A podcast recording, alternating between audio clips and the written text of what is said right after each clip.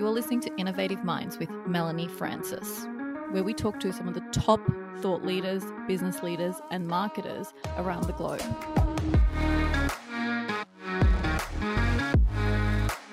Tune in every Thursday and spark your mind. And now, let's get into it. Welcome back to Innovative Minds. Today is going to be a totally different segment. I'm not going to have a speaker. Instead, I'm going to be speaking about what I'm seeing in the marketplace when it comes to digital marketing. From I'm going to take you through LinkedIn, I'm going to talk a little bit about Google, I'm going to talk to you about a little bit about some email marketing and what I'm seeing in the market.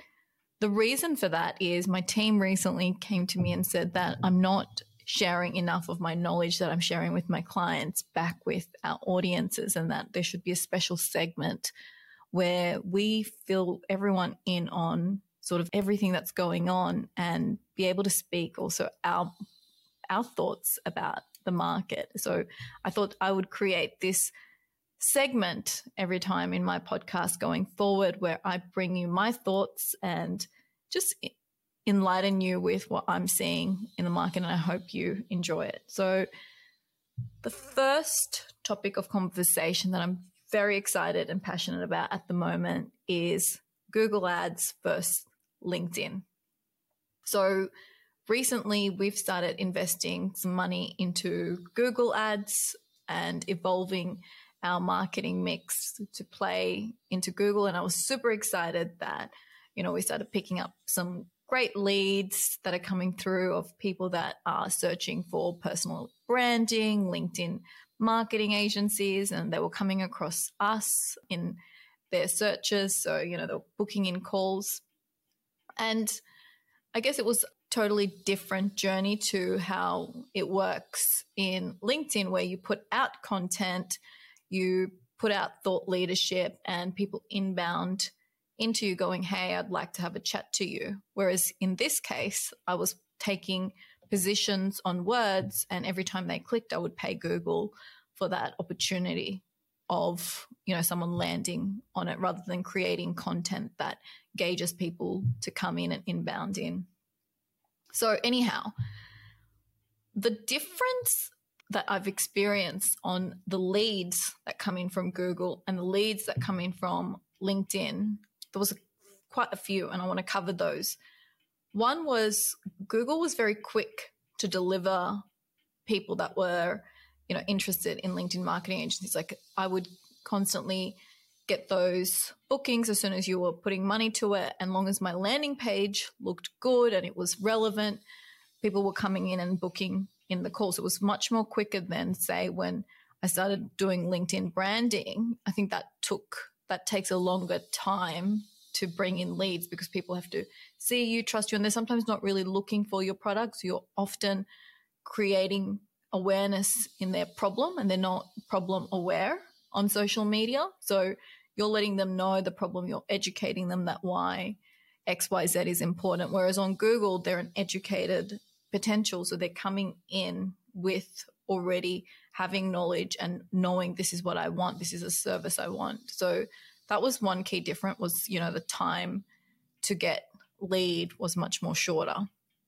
The second thing that was super uh, interesting was the actual conversion of the leads. So those that were coming in from Google, what was super interesting was it was harder to convert those leads than the ones that would come in through LinkedIn, through personal branding or through inbound. And the reason for that is I noticed is that every one of the leads that come in through Google, they are usually talking to a couple of other suppliers in the market. So you're being compared and often their journey is they're a little bit confused as to whether to trust you or whether to trust another vendor. And people are giving them different information along the way. So creating sort of distrust between each of the suppliers. Whereas the leads that come in from LinkedIn, I notice they're coming in feeling very trusted from the moment they're talking to you.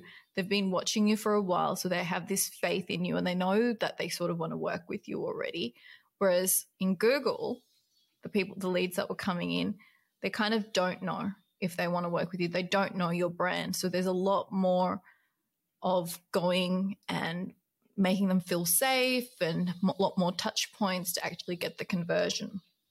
So, I guess in summary, when you build a brand on LinkedIn and you can actually get inbound leads because of the brand and the content and what people feel about you, I feel that you can get much more quicker uh, conversion, but maybe the lead time takes longer, right? So on LinkedIn, for someone to approach you, maybe they've had to see you over four, five, six, 12 months, maybe longer before they approach you. But that time that they talk to you, they're much more warmer. They're already converted than, say, someone in Google comes to you. You may not convert them in that one call. It might be you have that conversation and then they're going to go and talk to other people and then they go and they might even go decide to go with another vendor and then you might might talk to you again in future term before you actually land them and get to work with them. So I think both of those platforms are very different um, in terms of how they can work for you in dollar terms. If you're really looking for high, quick conversions and you want to get to a point where someone comes in and just converts very quickly, you probably really need to make sure you focus on brand. And that should be a long term game. But if you need quick leads coming in and you want to start talking to your market quickly, I think Google can serve you probably leads much more quicker than LinkedIn can, but the conversions might be way lower, way lower. I would say seven to eight times lower on Google because you've just got, you're competing you know, you really are. As I was exploring this phenomena that was happening in front of me and I was experiencing for the first time of being compared with other agencies because I've never actually experienced that when building brand on LinkedIn. I've just always had clients that know they want to work with us and they, you know, come forward and they say, like your stuff and they're not really looking at other options. So I wanted to go in and do some more research. And it was super interesting because Ina and I, I wanted to know why is it that, you know, the conversion is so high on brand? What was actually interesting to people about brand and particularly I think it was about personal brand that appeals to people as to why the conversion is so high for me on LinkedIn. I think it's because people like to buy from people. And on LinkedIn, that's exactly what we do. And they feel more trusted when they're on the phone with that person that they've been watching for some time. So I found some really cool stats to share with you all. One was if you look at Gary Vee and you look at his followership as a person that we feel related, connected to, he's got over 5 million followers that follow him, feel connected with him. And then you look at his company page and it's got 20k followers. And he doesn't invest that much into company. He focuses on personal brand. And when you focus on your personal brand, I think you've got this sort of 24 times more chance that your content, your thoughts are going to get shared 24 times more than they would if it was posted on the company page because people like to buy from people. People like people. People like to hear people's stories. And I think that's again goes back to the same thing as to why with the whole Google ads thing, I think Google ads is like, you know, you're landing on a company first and then you're trying to convert. Whereas I think on LinkedIn, there's this you know instant trust and connection when you're using personal branding and that's why your conversion's higher because you've already built that trust. Another really cool stat as i was exploring the same thing as to why google and linkedin was different another cool stat i came across that was super cool was founder or employee content will get eight times more share than a company page content is likely to. Again, further enhancing that people like to see content from people and again brand of a person is a winner against a company page. But the best part of the stat that was really super cool was you're going to have seven times more conversions on a personal brand than a company. And that's the one that really stuck to me. And that's the one that I think really proves out the Google versus LinkedIn um, competition there. I think the conversion that I could feel that I could get with a personal brand was just super high in comparison to when you don't play brand and you're just buying a position and you're just being compared by your company and another company. But when I play brand and I play my own personal LinkedIn brand, I feel that the conversion is way more faster, way more trustworthy, way more credible when the opportunity comes in. And it's super important for everyone listening on, you really understand that difference. That, you know, if you're thinking, I'm only going to play Google, that there is limitations over on Google as to the amount of searches you can buy, but the conversions will never be the same if you don't play the long game being brand. And I really encourage you to make sure that you do play brand because brand will make things easier in the long run. If you can get into a conversation and spend less time, you know, following up your time because your content has really nurtured, I think, you know, your business will flourish much more quicker and you'll not need to spend heavy on sales leaders just calling back and forward. I think if you play brand, conversions will just be there for you again and again. And in the long run, you will scale faster. I also looked again at really cool influencers who were playing brand and how much they were winning with brand. You know, again, looking back at how Chris Walker is playing brand, just him himself. He doesn't place any money on Google. He doesn't spend any money on SEO. He himself is putting out really great content personally branding himself as a thought leader within marketing. And then that's actually feeding the growth of his whole company of 100 plus employee size now. I also had Belinda Agnew come on and she mentioned really cool person when she came on the show, which was Amelia Sordell. She mentioned I looked up Amelia and another person that has built her whole company based on just using personal branding. I was just so into how each of these characters, like Gary Vee and other people, are evolving because they're using personal branding to draw clients in. And it's fascinating. I think I knew it worked, but now going and dissecting so deeply and looking at other people who just succeed on brand only and how much fun you can have with it without feeling like this old car salesman is what's super fascinating and it's a really winning strategy. Another thing I noticed across all of the people that were playing personal brand was video content was always a part of their strategy. And I've been talking about video content for some time, but I really think that if you're going to play brand, bringing video content and personalizing and humanizing yourself and making people almost feel like they ha- almost already met you before they're ever having a conversation with your company or yourself. Super important. And as i was going through this and experiencing and like sort of embedding these thoughts into my mind yesterday we were sitting down as a team and we were looking at everyone who we want on our podcast and everyone that's come on our podcast. And we're judging who we would want to invite on these sessions and who we'd want to interview. And I was watching myself and my team pick out people that we would want on. And you know what was so fascinating doing that exercise? We went onto their LinkedIn profile, went down to their post, went and looked for a video of them, right?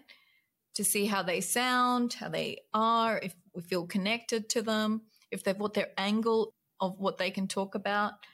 So looking for a theme and we were like, okay, yes or no, based on if they didn't have video content on it, it was very hard to judge whether they should come on the show because we don't know exactly how they are going to feel or how they are going how they speak or what their angle is. So again, we were sitting there judging whether someone should be on a podcast based on the content they had available.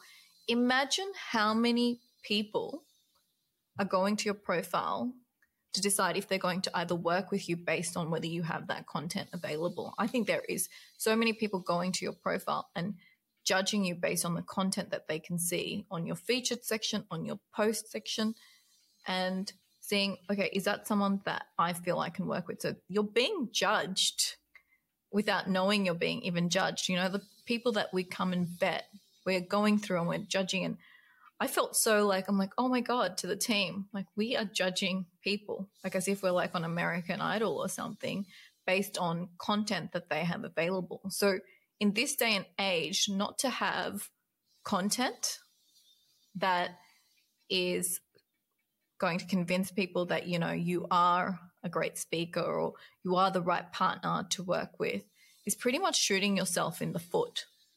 Super important that you have some level of video content because people are judging you, whether it's investors that are going to your LinkedIn and deciding whether they should invest in you, whether it's employees that are deciding whether they should work with you, or whether it's customers going in and seeing if they can trust you. They all go in and make judgments, just like we were deciding whether X should come on our podcast. We were making that judgment. So many people are going on there and making a judgment about your brand. Now, you know people are judging you by that book that you present online. So it's super important now that you have things visible that put you in the best light.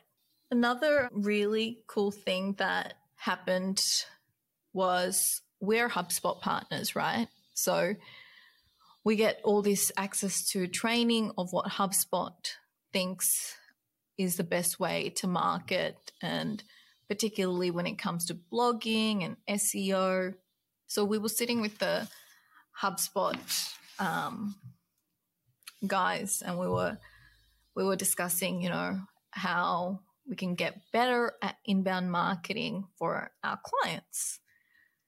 And some of the stats that came out of that I thought was really cool, and I think I should share it with you was what HubSpot is recommending that any company or any SMEs have as a minimum to actually get inbound leads is you have about 50 blogs, you know, really high value content that is on your website that will help your customers that are either brand aware or non brand aware um, or non problem aware, apologies, uh, to convince them that they either have a problem or help them actually find a solution to their problem um, or actually help them convert into you know into your solution that you provide because they already know that they've got a problem I thought it was super important to share that the you know the stat that they said was you know you should have 50 pieces there as a minimum before you can expect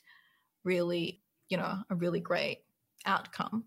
And another thing that they offered us partners was 50 downloadable assets on top of those blogs. So you know like here are like you know 20 marketing insight tips or here are 20 tips that you need to hack X so they had already created 50 assets, but they were like, you know, it wasn't just like here's one offer. You know, you need to have like many, many offers. It was really super interesting as to the volume of content that was being suggested that needs to be had to actually get inbound leads and this branding thing to really work for you.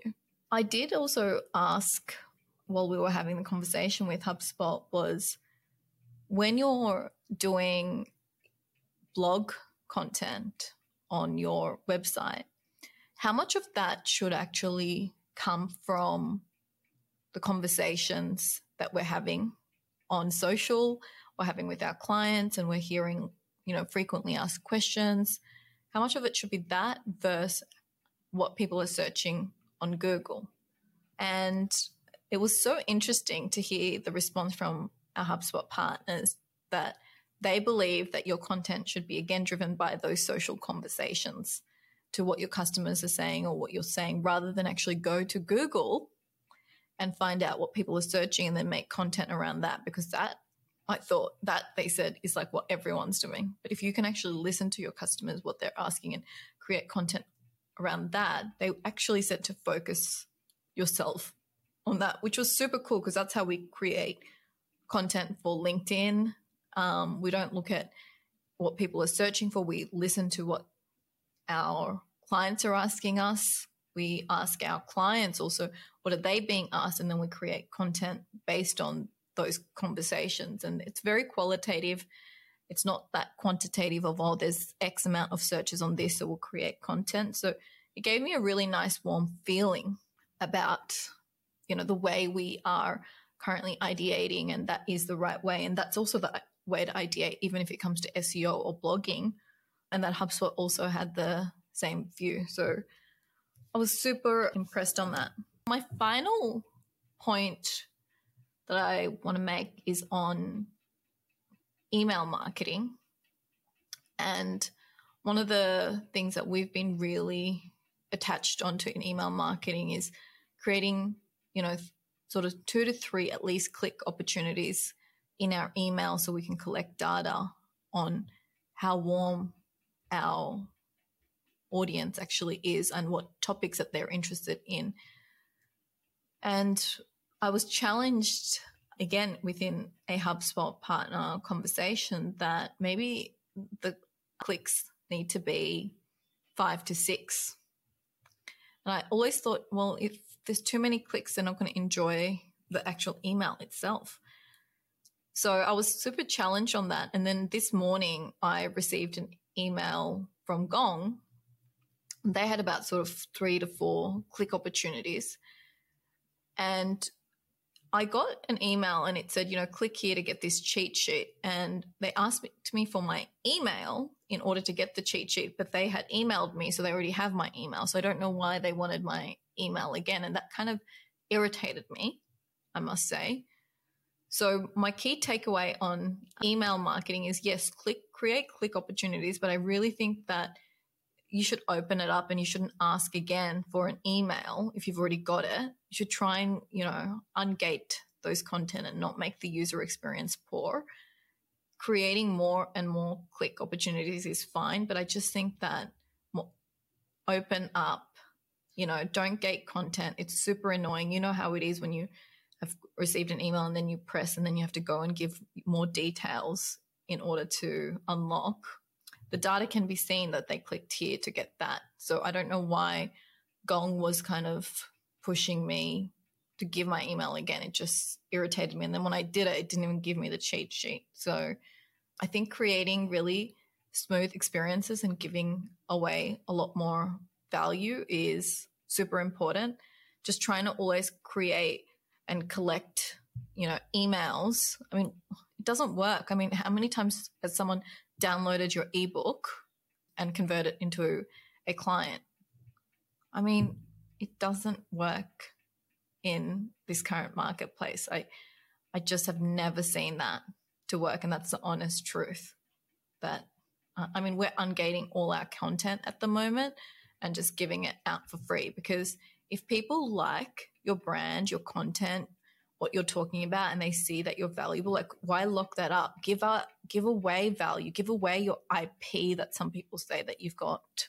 Um you know it's not your ip this everyone's giving away so much content. There's so much content out there. You should feel pleasured and you should feel honored actually that someone is taking their time to read your shit you know? So stop gating everything and making it this 1999 experience and instead let people come, read, see if they like you, see if they trust you, and then let them freely, with freedom, book in that call because you've given them so much value. They want to talk to you.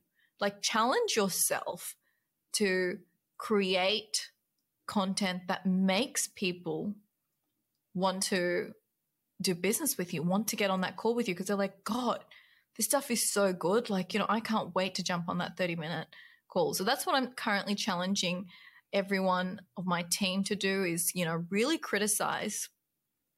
Like if they saw this and they landed on this website or if they saw this piece of content, would this make them jump and take the action that they want?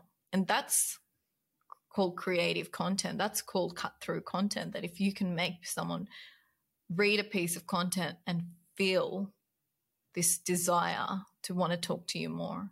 And I think that's what makes content, you know, cut through the rest the shit out there.